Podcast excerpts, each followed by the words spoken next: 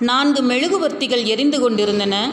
மெல்லிதாய் காற்று வீசிக்கொண்டிருந்தது காற்றை கண்டதும் அமைதி என்ற முதல் மெழுகுவர்த்தி. ஐயா காற்று வீசுகின்றது. நான் அணைந்து விடுவேன் என்று பலவீனமாக சொன்னது. காற்று பட்டதும் அணைந்து விட்டது. அன்பு என்ற அடுத்த மெழுகுவர்த்தியும் காற்றை எதிர்க்க முடியாது என்று அணைந்து விட்டது. அறிவு என்ற மூன்றாவது மெழுகுவர்த்தியும் காற்றை எதிர்க்க முடியாமல் அணைந்து விட்டது. அப்போது அந்த அறையில் ஒரு சிறுவன் நுழைந்தான். அடடா மூன்று மெழுகுபர்த்திகளும் அணைந்து விட்டதே என்று கவலையுடன் சொன்னான். அதற்கு எரிந்து கொண்டிருந்த நான்காவது மெழுகுபர்த்தி சொன்னது வருத்தப்படாதே நான் நான் இருக்கிறேன். என்னை வைத்து மற்ற மூன்றையும் பற்ற வைத்துக்கொள் என்றது. சிறுவன் உடனே நான்காவது மெழுகுபர்த்தியை பார்த்து உன் பெயர் என்ன? என்று கேட்டான். நம்பிக்கை என்றது அந்த மெழுகுபர்த்தி நம் வாழ்க்கையில் எப்போதும் நம்பிக்கையை மட்டும் இழந்துவிடக்கூடாது.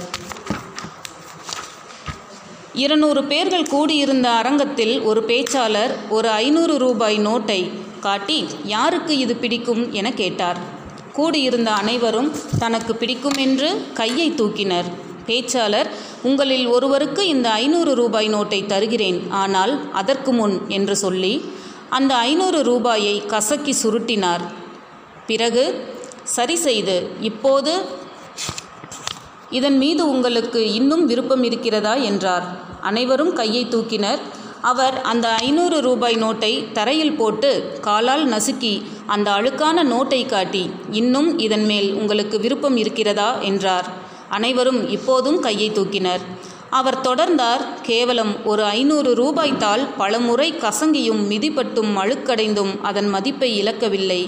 ஆனால் மனிதராகிய நாம் அவமானப்படும் போது தோல்விகளை சந்திக்கும் போதும் மனமுடைந்து போய் நம்மை நாமே தாழ்த்திக் கொள்கிறோம் நம்முடைய மதிப்பு என்றைக்கும் குறைவதில்லை. நீங்கள் தனித்துவமானவர். இவ்வுலகில் உள்ள ஒவ்வொருவருக்கும் ஒவ்வொரு தனித்தன் தனித்தன்மை இருக்கும். அதன் மதிப்பு என்றைக்கும் குறைவதில்லை. வாழ்க்கை என்ற பயிருக்கு தைரியமும் தன்னம்பிக்கையும் தான் உரமும் பூச்சிக்கொல்லியும். ஆகையால் தன்னம்பிக்கை இல இல் இழக்காமல் வாழுங்கள் என்றார். வாழ்வில் நாம் சவால்கள் பிரச்சனைகள் என எத்தனை எத்தனையோ எதிர்கொள்ள வேண்டி இருக்கலாம் சில சமயம் நாம் நம் வாழ்வின் மோசமான நேரம் என்று நினைப்பது கூட பிளஸ்ஸிங் இன் டிஸ்கைஸ் ஆக இருக்கலாம். எல்லாவற்றையும் இழந்து நிற்கும் நிலைமையிலும் நம்பிக்கையோடு இருந்தால் கட்டாயம் ஏதேனும் பாதை தெரியும். நம்பிக்கையின் அஸ்திவாரத்தில்தான் இந்த சமூக அமைப்பு சுழன்று கொண்டிருக்கிறது. மறைந்திருக்கும் தைரியத்தையும் ஆற்றலையும் ஒன்றுக்கும் மேற்பட்ட வழிகளில் நம்பிக்கை வெளிக்கொண்டு வருகின்றது. நம்பிக்கை வார்த்தையல்ல வாழ்க்கை. இரவு இரவு நீண்டாலும் விடியல் நிச்சயமாகும். மீண்டும் அடுத்த பதிவில் சந்திப்போம். நன்றி.